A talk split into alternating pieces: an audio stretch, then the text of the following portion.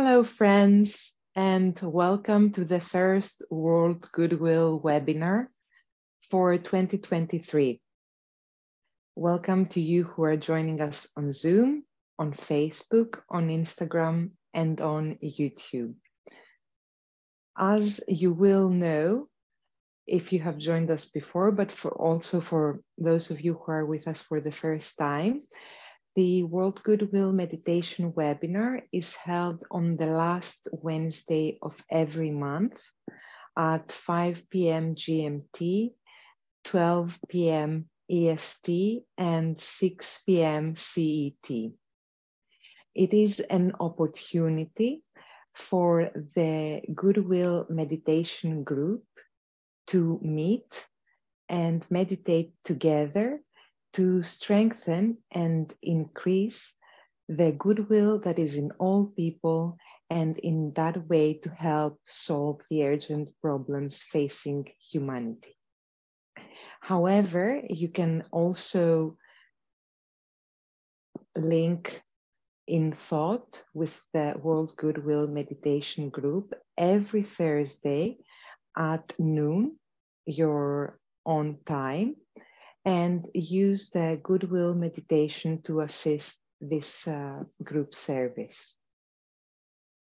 So before we begin, let's take a moment to gather our thoughts and find a place of peace within us with the mantra of the new group of world servers.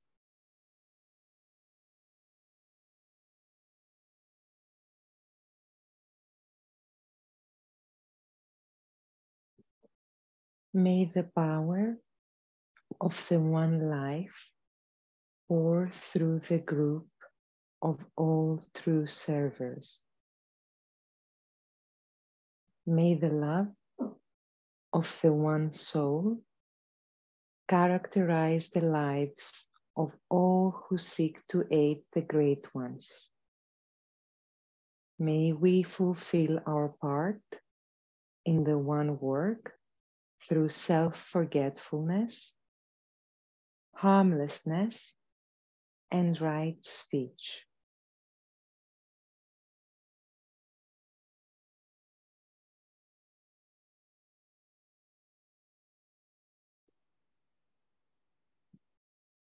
So, the theme of today's webinar, as you can already see on your screens, is the UN, the unitive narrative, and the new paradigm for human development.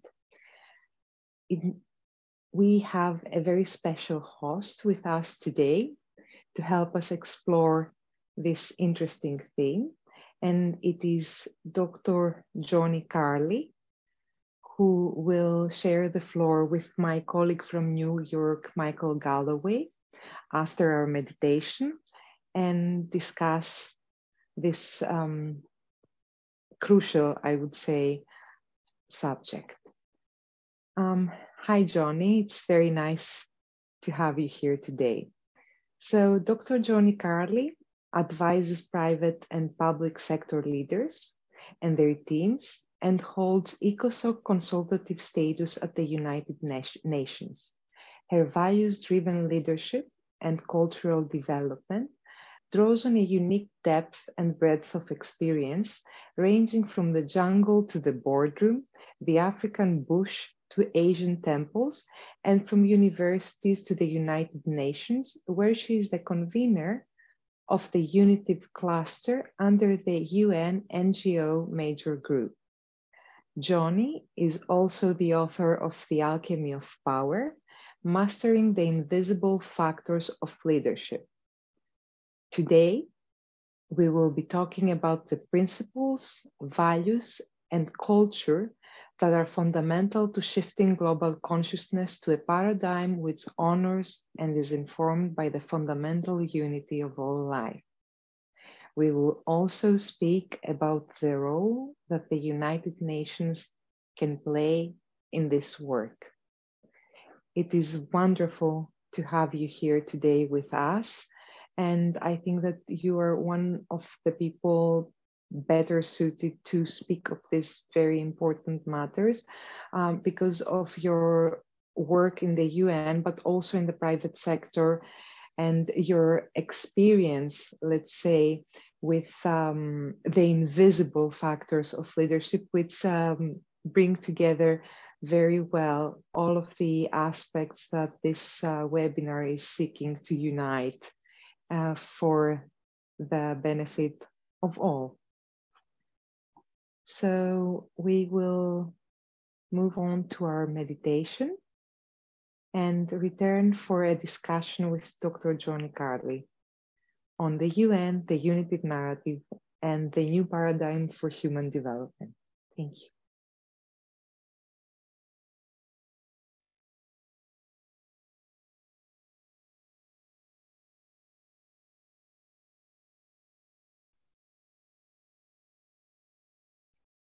Thank you, Evangelia. All right, so let's get started now with our meditation.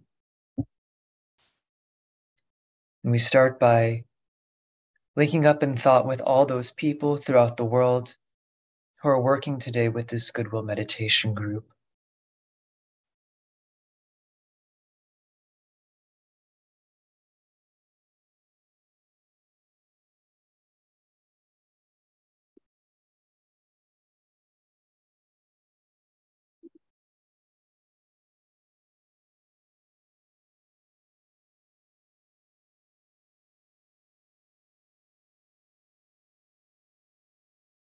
United as a group, we now reflect upon the fact of relationship. You are related to your family, to your community,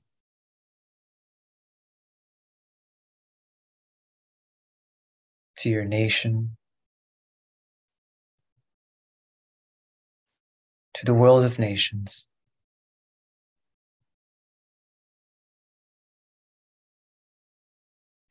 Into the one humanity composed of all races and nations.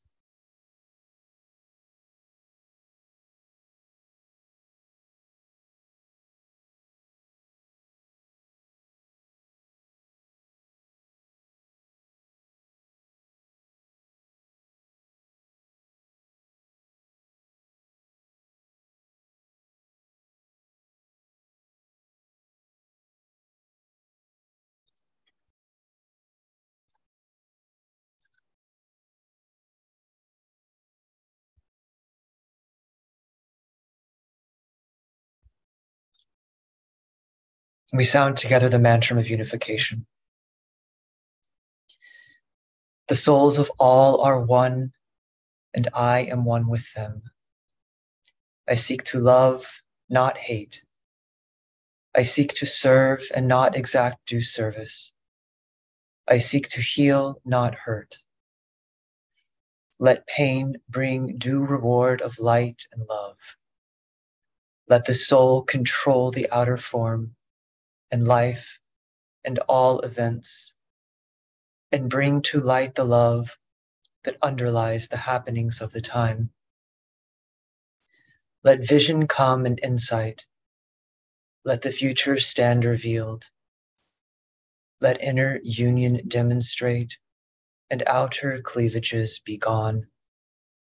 Let love prevail. Let all people love.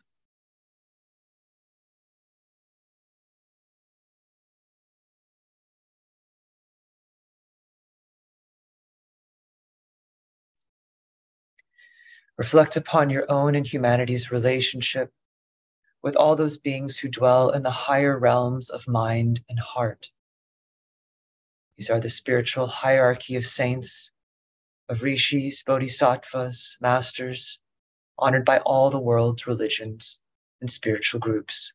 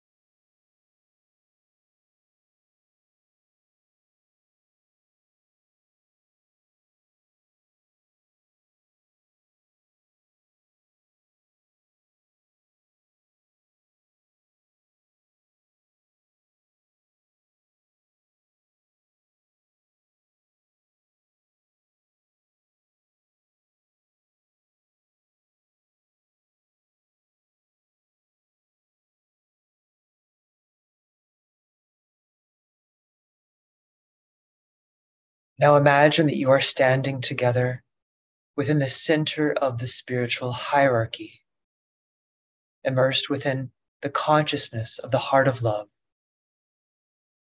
For some, this heart of love is known as the Christ, but other names have other, other faiths have other names for the one at the center.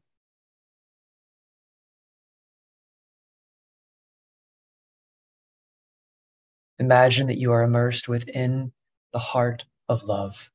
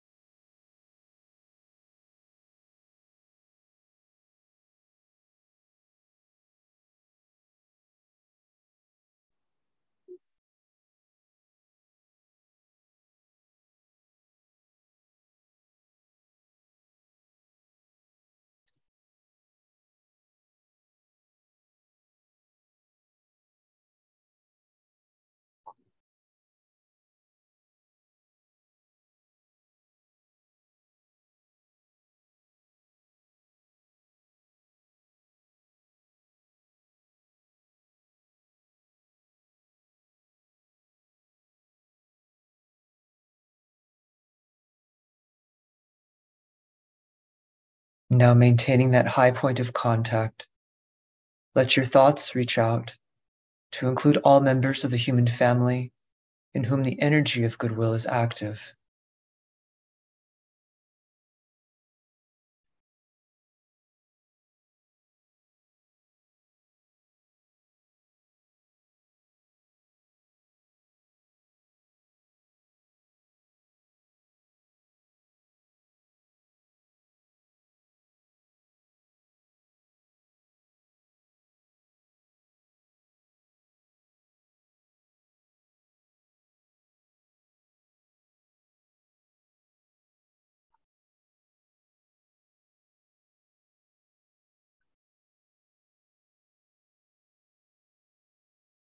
We sound together the affirmation.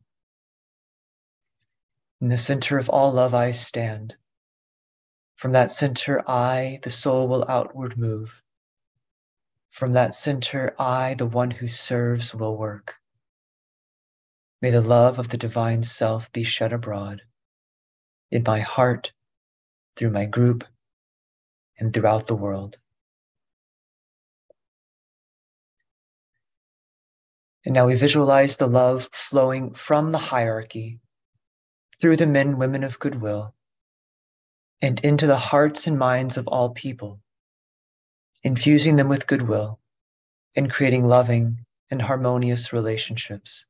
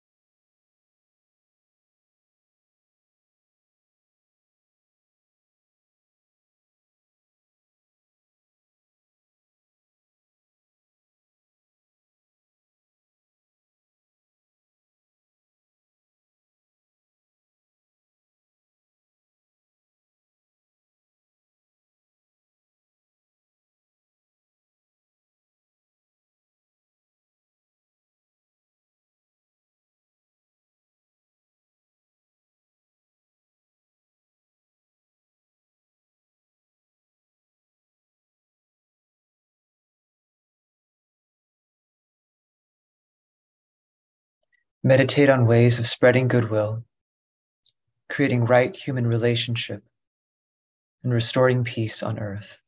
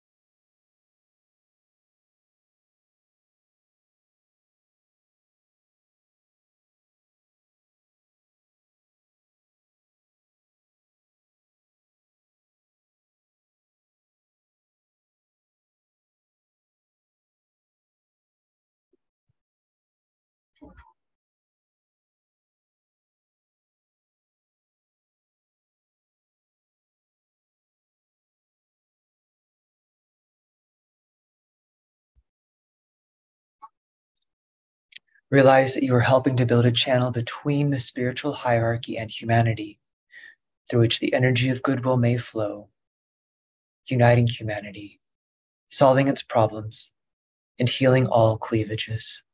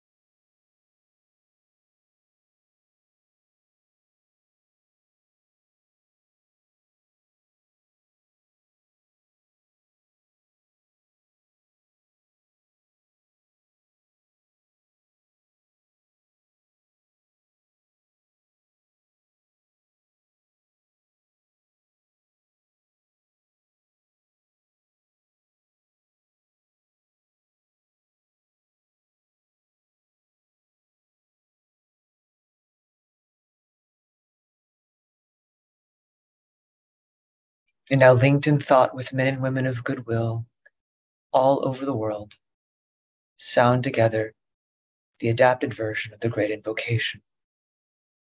We say it with deliberation and with full commitment to its meaning, knowing that we are radiating its potent energies to humanity.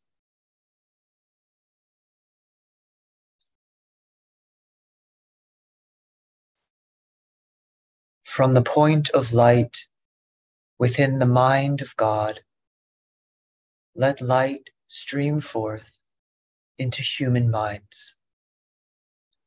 Let light descend on earth. From the point of love within the heart of God, let love stream forth into human hearts. May the coming one return to earth. From the center, where the will of God is known, let purpose guide all little human wills, the purpose which the masters know and serve. From the center which we call the human race, let the plan of love and light work out, and may it seal the door where evil dwells. Let light and love and power restore the plan on earth. Oh.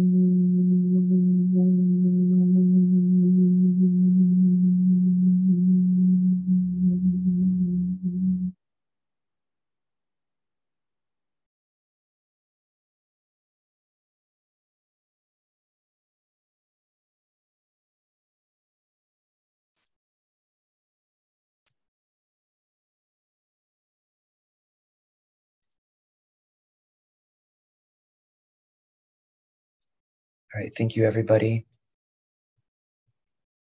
So I'd like to invite uh, Joni back now. Turn on her video. Hi there, Joni. How are you? Hi.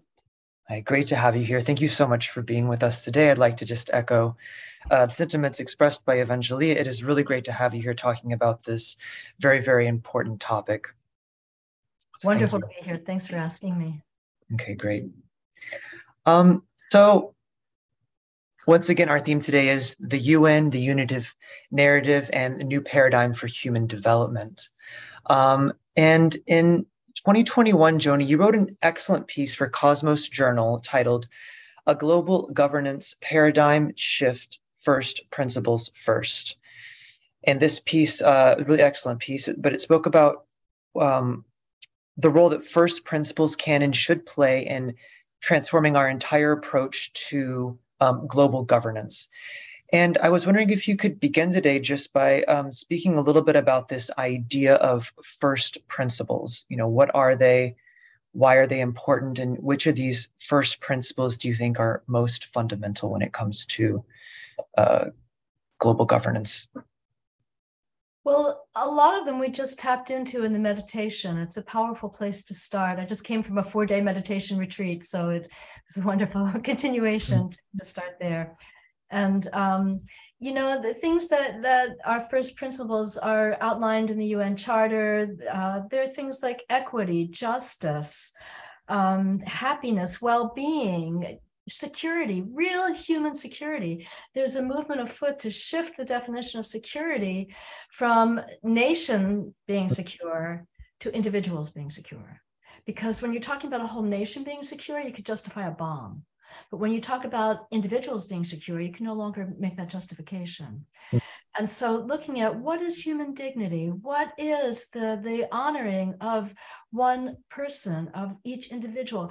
Uh, my, my doctoral dissertation was called Noble Seed, Royal Soil. And the question was if every sentient being is a noble seed, what's the personal and the cultural soil we need for each seed to grow into their fullest fruition? And so that's first principles. What, what makes each being okay? What mm. makes them well? What makes a society good is that all beings are healthy and well from the inside out. Understanding that concept is a much bigger concept than just physical well being. Mm-hmm that the spiritual well-being is also a piece of that and so those are the kinds of things that are first principles. And if you if you uh, look at those things they're really most of them are a matter of consciousness. And so first principles are a way of taking laws and regulations and ideas and formats and formalities into a deeper level into and they're mostly values words. They're mostly words that that have to do with values love caring you know the and and they differ for different people. Values really depend on needs. And so a first principle for some people is to ha- make sure their kids are fed. Mm-hmm. you know, make sure that there's basic survival going on. For those of us who are more privileged first principles might be global justice. It's a much bigger thing but you have to have the luxury to be able to think like that. And so all of that is first principles but they they delineate along a spectrum. Mm-hmm.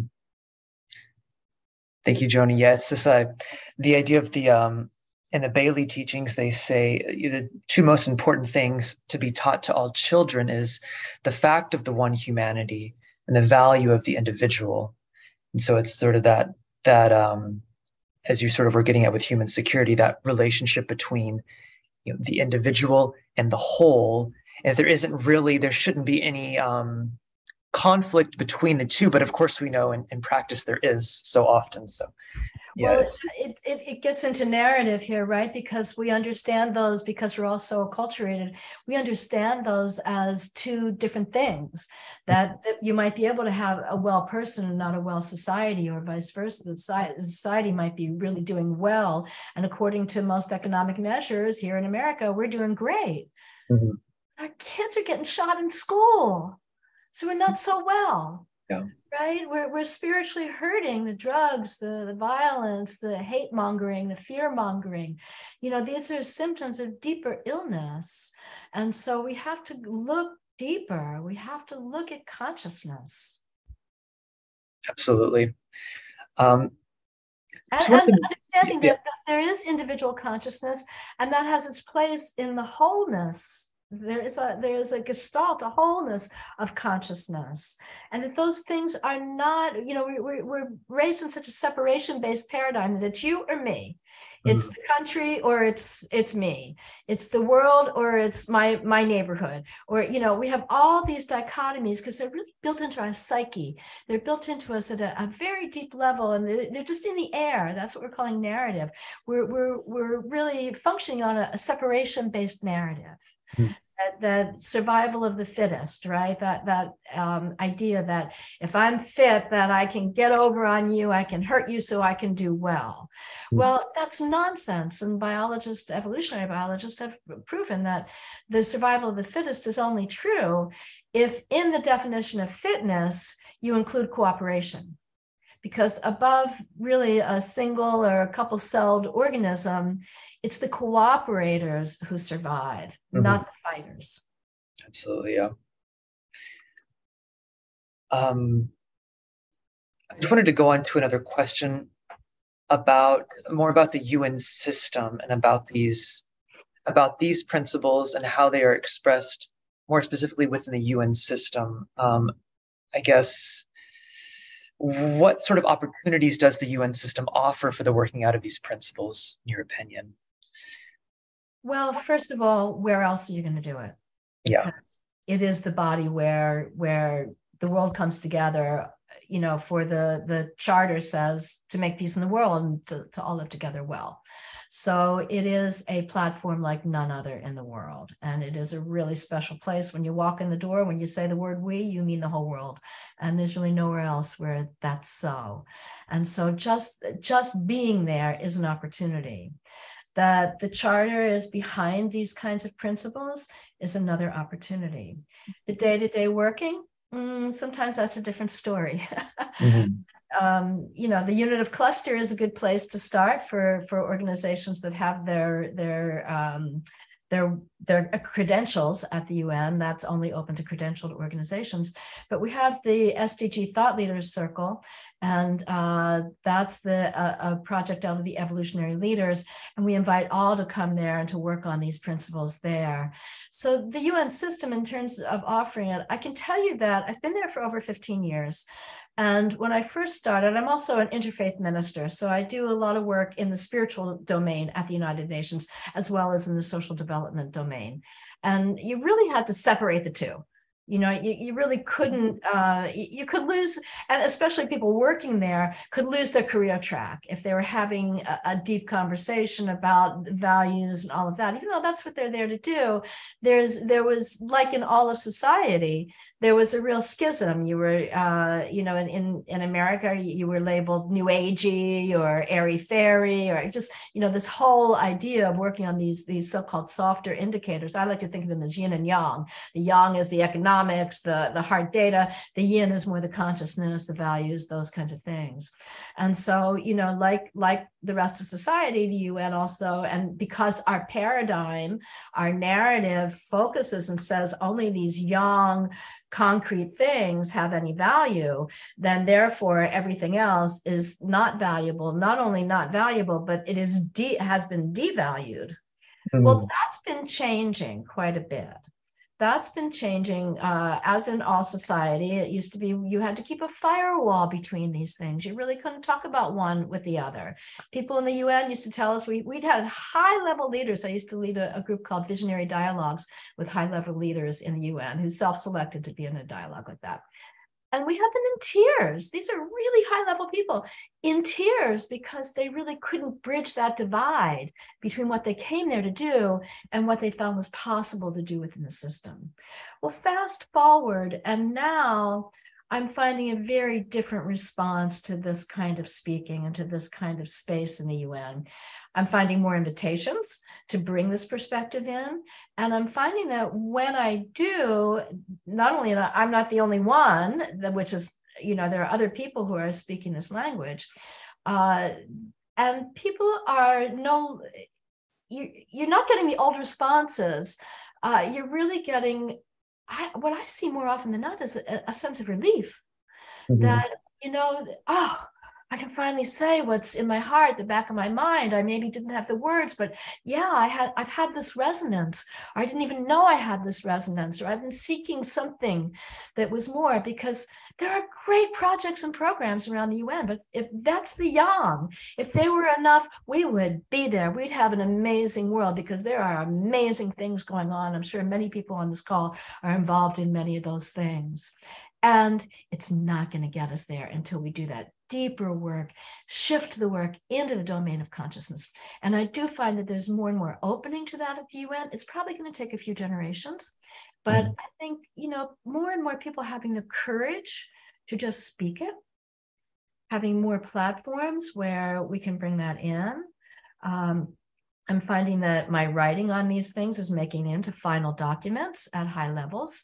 You know, the UN documents are often written by people inputting, and then the, the so-called they call it the pen holder. The person who's the pen holder has that final say on which edits the Google Doc goes through. And I, I'm at this point in my life and career and and uh, sense of purpose in the world. I'm letting it fly. You know, what's to hold back at this point? And so I, am pretty much unabashedly putting it out there.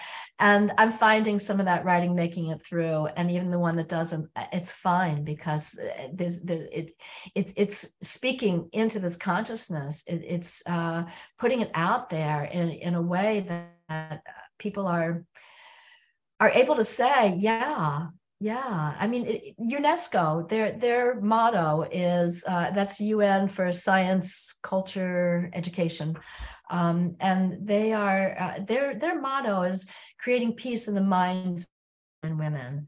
So I use that. That's a little crack in the opening. There, uh, Dag Hammarskjöld, who was the second Secretary General of UN, was an extraordinary mystic. In fact, I used to see so many of his writings in my my spiritual uh, and philosophical reading that I thought he was a mystic or a religious person. I was shocked when I got to the UN and saw his picture on the wall. And so, you know, and, and his influence is very deep. Kofi Annan was another UN leader who spoke to this really deep sense of there's a, another place to work from. And not only can we, we must work mm-hmm. from that place. And so the openings have been slowly widening at the UN as they have been in the culture at large. And I think the sense of exasperation of people dedicating leaving their homes and families working for much less than they would make in the in the private sector coming to work every day under you know difficult the weight of the world's on their shoulders mm-hmm. and they're coming to work with this every day you know and and to to know that these people are are saying these old ways i can't get i can't do what i came to do unless there's some new way of approaching and so as we speak and more and more people are having courage to speak this because again the culture could be pretty cruel to people who spoke that way mm-hmm. but now to, to you know open up this yin territory and to say, let's really do some substantive work here and create meaning and speak it even where people may not understand or resonate. Uh, I think that's really the exciting opening that's unveiling right now. That's great. It seems from what you're saying that the um, it's almost as if the um, the lower nature alone isn't up to the task. Only the people are people are starting to awaken to the fact that perhaps only the soul is up to the task or whatever you call that part of yourself as you say everything everything on the outer realm is going forward and yet there's a widespread recognition in the in the UN system that it's not enough and it quite isn't quite working so perhaps it's just what is it staked on what is it staked on if an action is staked on just fixing a problem then really i'm attached to the problem teacup, right? So if I'm pushing against this and I'm working to, to fight it and not have it happen and fix it and change it, I'm still attached to my teacup. That's yeah. a, an idea in Buddhism, right? You're, you're attached to what you're pushing away. Mm. And so what we're saying is to grow into that realm of consciousness. And the nature of that realm is it's not an A to B point. You don't go there for the point of fixing something else. You go there for the point of opening a, a new space. Mm-hmm. Exactly. An ancient space, the whole, yeah. space. the whole, yeah, of, of course, yeah. Oh, great. Thank you so much. Thank you so much, uh, Joni. Um, you you sort of you sort of already answered my next question. Um, but let me see here. So I guess, yeah, you sort of answered. The next question I was going to ask was about the sort of two paradigms at the UN. You know, there's this paradigm of of wholeness, of unitive consciousness, and then, as you say, um, there's also been this barrier for a long time where that hasn't been allowed. And even though the intention behind the work going on was obviously of a very, very noble and high cause, um, it seems as though maybe the techniques or the methods or the or the quote unquote consciousness was based or limited to sort of the materialistic approach. And I'm wondering if today you see the point where these two sort of the materialistic approach and the consciousness unitive um, spiritual approach do you see these two increasing as one grows and one wanes do you see them increasingly at odds? Or do you see that sort of balance um, sort of a smooth transition happening to this sort of higher values or is there sort of a more intense battle as the as things are coming to a head yeah, um, I don't think of it as a battle. Certainly, yeah. there's pushback. Yeah. But you know, I see it as evolution. Mm-hmm. And so I do like to use the, the words yin and yang because they help to unpack the metaphysics. And uh, when you get into the energetics, again, yang is the concrete, the data, the projects, pretty much uh, the old paradigm, the paradigm we're evolving uh, beyond is is pretty much yang based. In fact, in my book, The Alchemy of Power, I called it yangitis. We've had mm-hmm. yangitis. All of our fixes have been militaristic. Most of our leaders have been male. Most of our institutions have been yang dominant. You know, our, our, our culture has really swung, the pendulum of time has swung very far yangward. Mm-hmm. And so now I see this yinward pull. You see feminization happening more. You see the ability to talk about consciousness more. That's happening in the world at large. It's also happening at the UN. And so this paradigm shift, and, and it's not an either or, right? You know, you need yin and yang. You just do and uh, it's you still need good projects and you still need people counting the money and, and, and managing the data it's not to give one up mm to find equanimity. And so we don't even know where the center point is. I break this yeah. down a lot in my book, but we don't know where the center point is really. We've been so yang dominant for so many millennia. We are acculturated to, to an, a, a, gross imbalance. And there's this intuitive pull, this, this, this impulse, this, this, this global human impulse that's saying, wait a minute, we have to be in touch with nature, not as a utilitarian device for us to, to raid and take, but to settle into, to come to harmony with.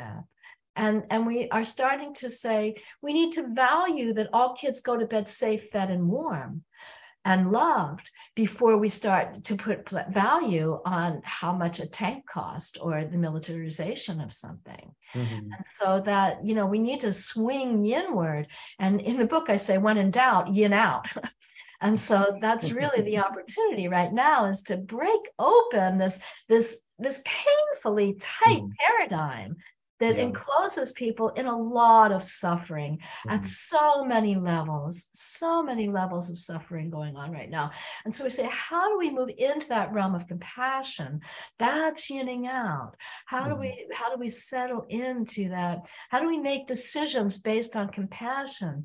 Based on love, based on justice, based on the existential reality of our unity. Mm-hmm. And, seems- and, and, you know, in terms of paradigm, uh, you know, that separation-based paradigm, I'm different than you.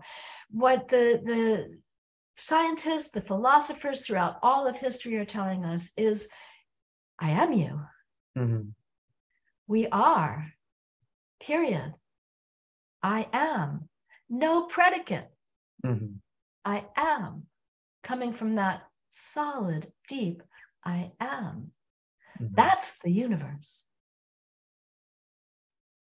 And, and that's the paradigm shift is to step out of the predications, to step into to uh, that's why it's an evolutionary shift. Yeah. Right? Is mm-hmm. that's what makes it evolutionary, is we're shifting out of defining ourselves so narrowly by these predications. I am something, I am that, I am this, I am you know, and mm-hmm. that starts to box us out of that unity consciousness. We do need those. You know, there's nothing wrong with ego. Y'all need some way to show up in the world. Mm-hmm. But but you know, to have that so dominating is really a result of a paradigm.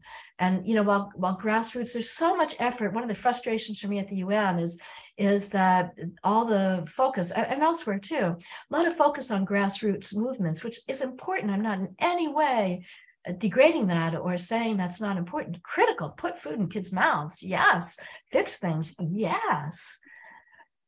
But we have to expand our idea of what that means. We have to work in the white spaces. You all know the, the SDGs have the 17 blocks of color. Mm-hmm. The work is in the white space. The work is in the space that unifies all of those things, that, that exposes the interdependencies, the interlinkages among and between the SDGs and among and between all beings. Mm-hmm. And that's the paradigm shift.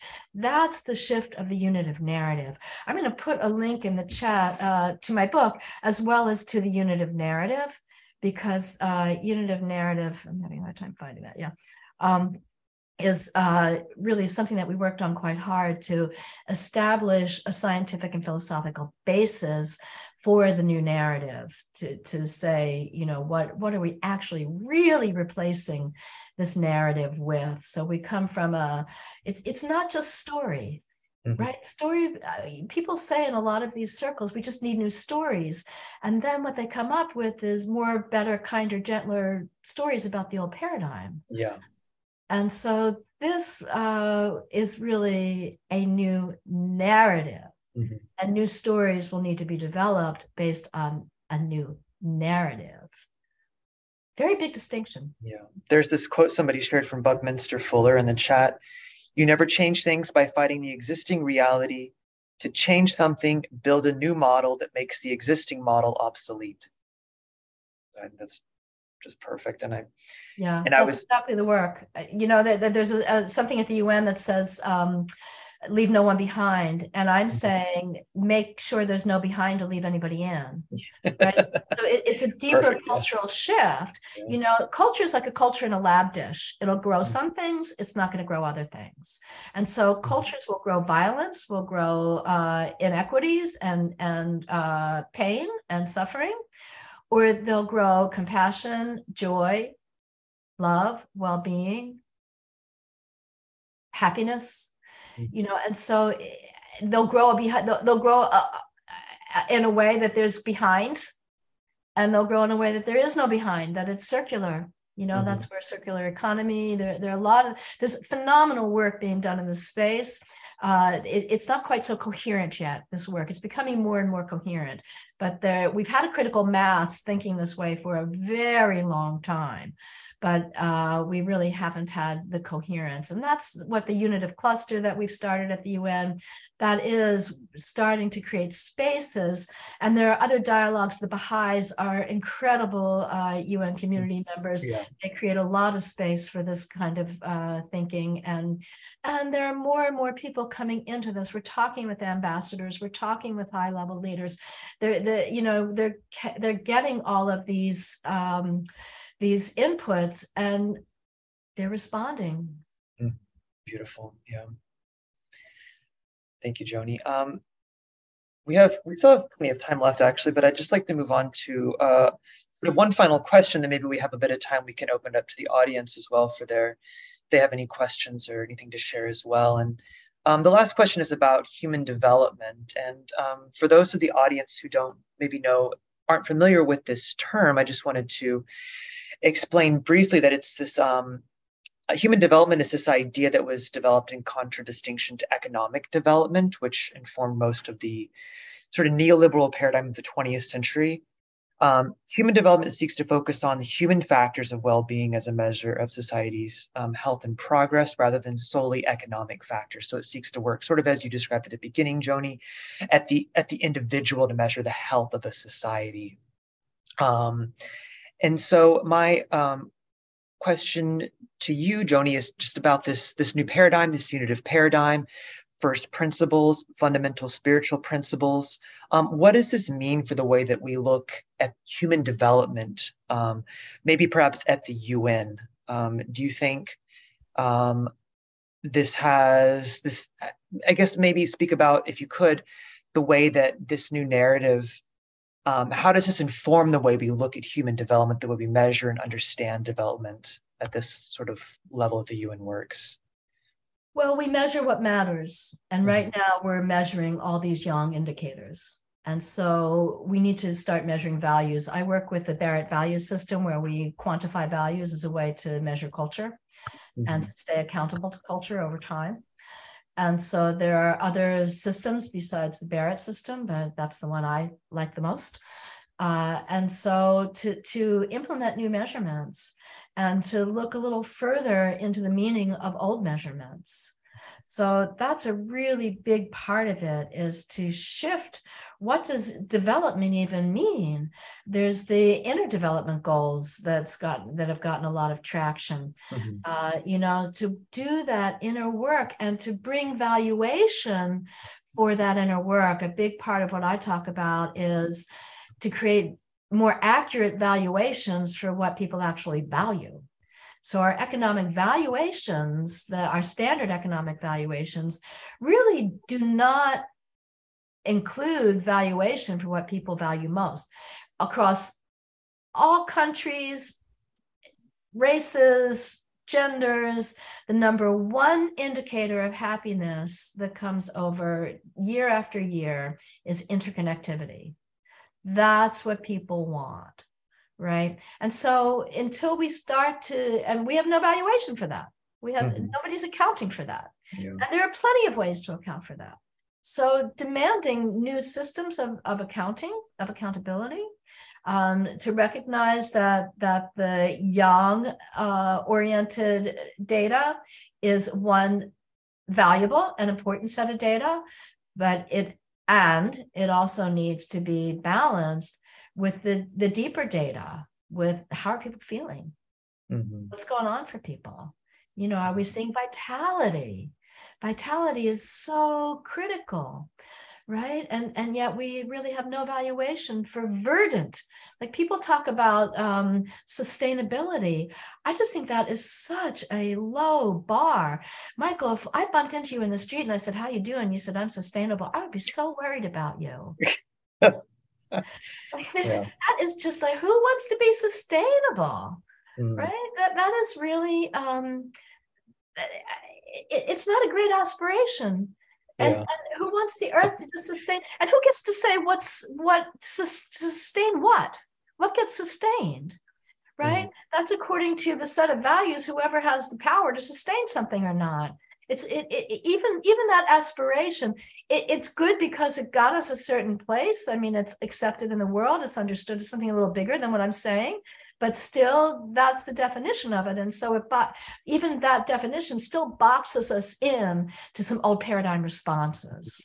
And so looking into again back to the buckminster fuller idea of are we really looking to just hold on to what we got I don't think so. Yeah. I think we're, we're you know, the, the, our souls long for things just naturally. We long for freedom. We long to be well. We long for joy. We long to, to love. We long to connect.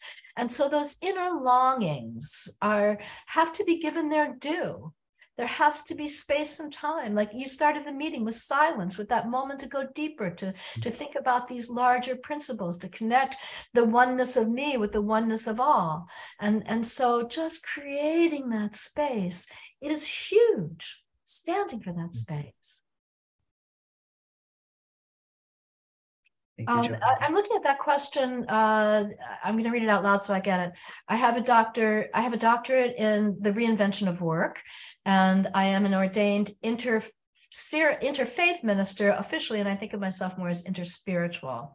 And um, there is a culture of atheism, but there's also a, a heavy duty culture of religiosity, which is in some ways much more dangerous, really, truly much more dangerous.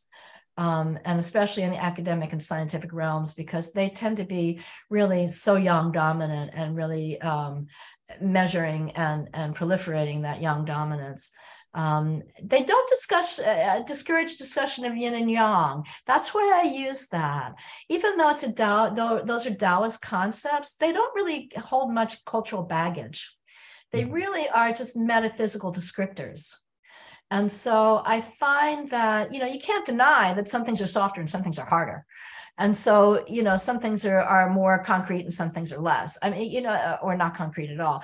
And so, mm you know you, you can that's why i use those terms because they really can land you in the realm of this discussion without the spiritual discussion is not for everybody and yeah, absolutely, have to yeah. fine with that. Yeah. I think that's where we have to really be careful of this this idea that we've got to uh, proselytize. You know, this more better and different idea of thinking of things. Uh, that that that proselytization really is an old paradigm uh, methodology, and um, I do find that the dialogue. It, it, you're right; it's not welcome in some places. Um, and I'm finding that it's more and more and more welcome uh, because there's so much desperate. There, there, ain't no choice, folks. You know, really, the old ways just not getting us there. And mm-hmm. and uh, there are nations, island nations, already being swallowed up.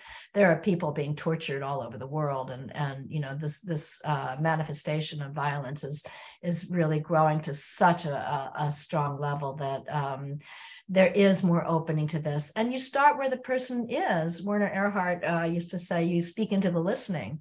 And so you take a moment to just see, you know, who am I speaking to and what am I saying? And mm-hmm. and you don't come on with a big spiritual uh, conversation if that's not really what's up in the moment but there are mm-hmm. many ways to approach it if you can be in the receptive and listening and, and holding space and again having done the personal homework the personal spiritual homework this per, the personal connectivity that allows you to not react to where that person is but to respond and not only to respond to that person, but to respond to that evolutionary impulse that is pulling us all towards something much, much greater.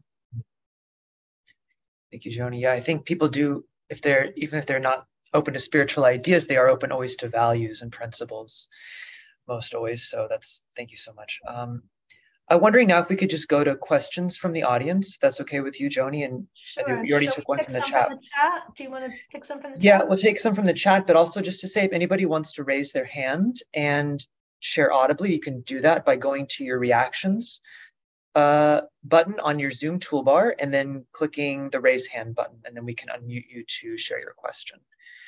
Um, and actually looks like Kit has already raised her hand, so let's go ahead and go with you, Kit, while we get the chat going here.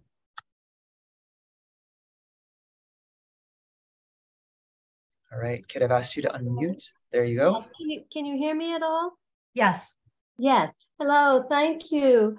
Um, I wanted to um, just I'd be interested, Joni, to hear your um, thoughts or input on um, if we're engaging with people who are really coming from quite a different place and are maybe not according to you know sort of spirals of development um, in the same place or they might be more fundamentalist or things but they are very influential.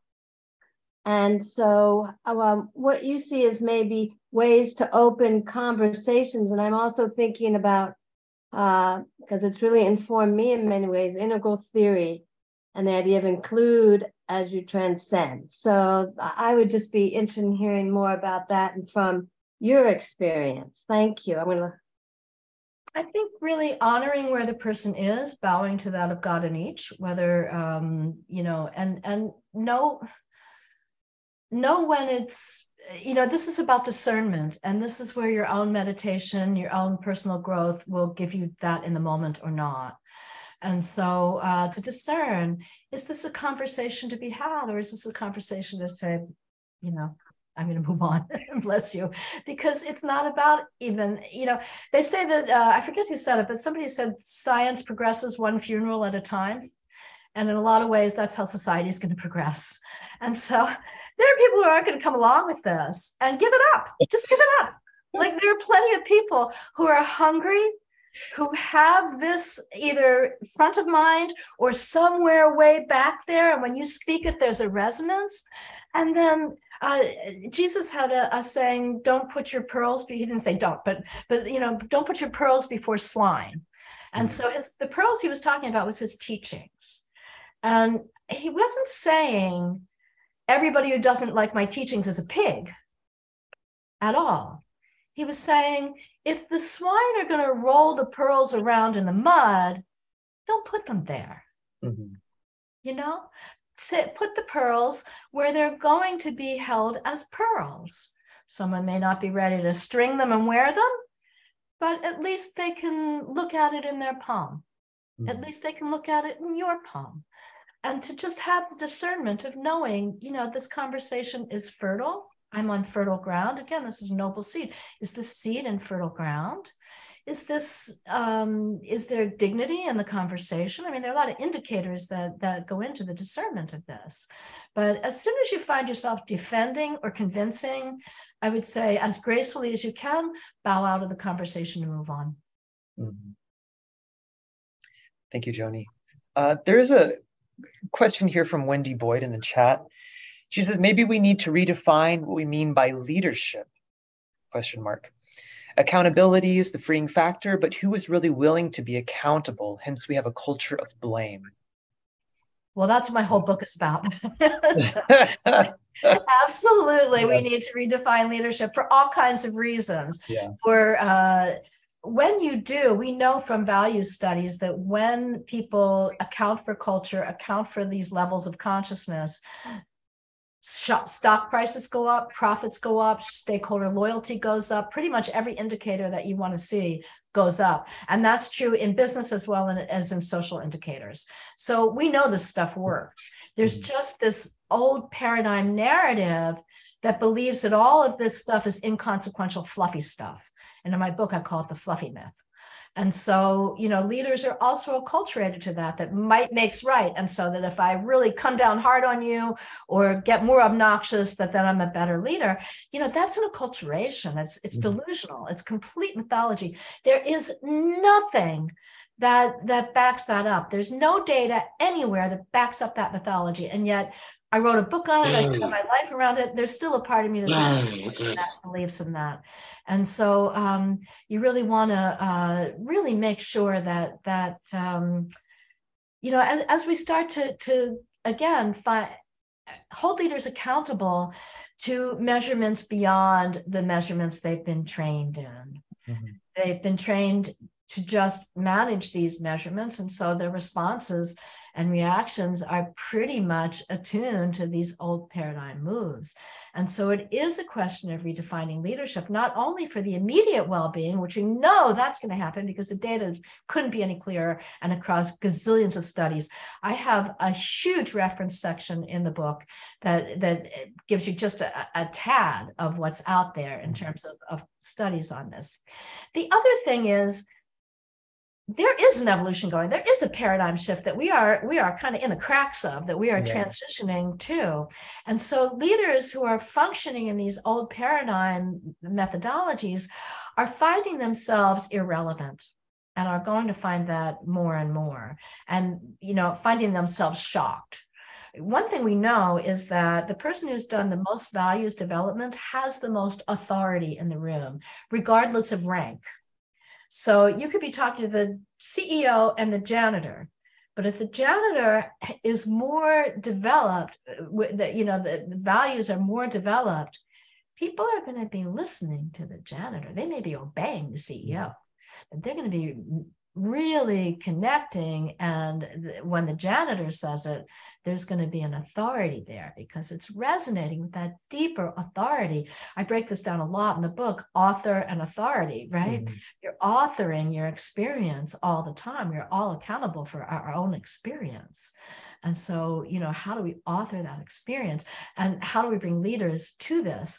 Mm-hmm. MBA programs, unfortunately, my son just finished uh, one of the best in the world at INSEAD. And uh, there was very little that they touched on in this. And so, you know, and I'm seeing that across a lot of MBAs. I work with leaders who come out of leadership programs and more and more are starting to open up uh, electives or or you know at least build it in there was more there was more infiltrated in the INSEAD program than I saw um, in the content of courses.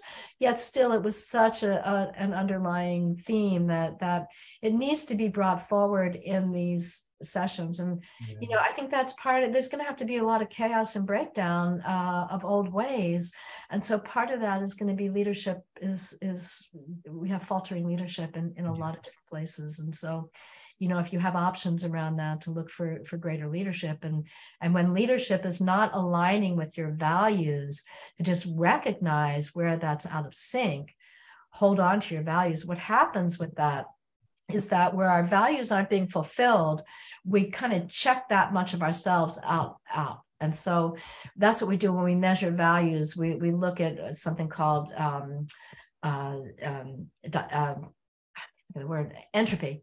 So, how much energy is not going toward mission fulfillment? Mm-hmm. Well, if you're coming to work and you know that you're going to be yelled at, disrespected, there's going to be silo mentality going on, there's a piece of you, maybe, and we can measure the percentage 30, 40, 50% of you. You're going to check at the door, leave in bed before you get to stop into the office. Well, that's 30, 40, 50% of personnel that's not present. Mm-hmm. And so that's very costly, and we can measure that in real dollars. We can make values of the translators between the intangible and the tangible. And so that's why, you know, always come back to the values. And those are the places you can have conversations with people because when you step into the vernacular of values, it doesn't tend to be so, it tends to deepen the roots of the conversation and it doesn't tend to be so push pull because even if your values aren't my values and that's one of the biggest problems of values people make a lot of assumptions and conjecture around we're all here around the same values and even people who who self-select to be on a call like this our values are very different from one another. And but there would be an assumption uh, among groups that that we have we share the same values. We may or may not share a lot of comparable values but until mm-hmm. you measure them you really don't know that.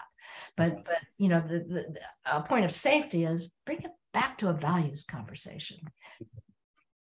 Thank you so much joni. It's been wonderful to have you it's just been excellent i'm sure there's plenty of comments in the chat thanking you and saying you know mind expanding talk wonderful thank you for sharing your wisdom and so i'd like to just echo that on behalf of everybody and on behalf of world goodwill thank you so much for being here today hopefully we can have you back um, sometime in the future my pleasure. It's been wonderful. Thank you for having me. All right.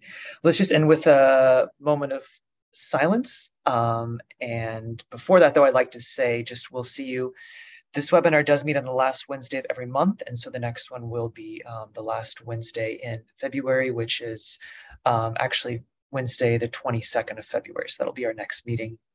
And now we'll just close with a brief moment of silence.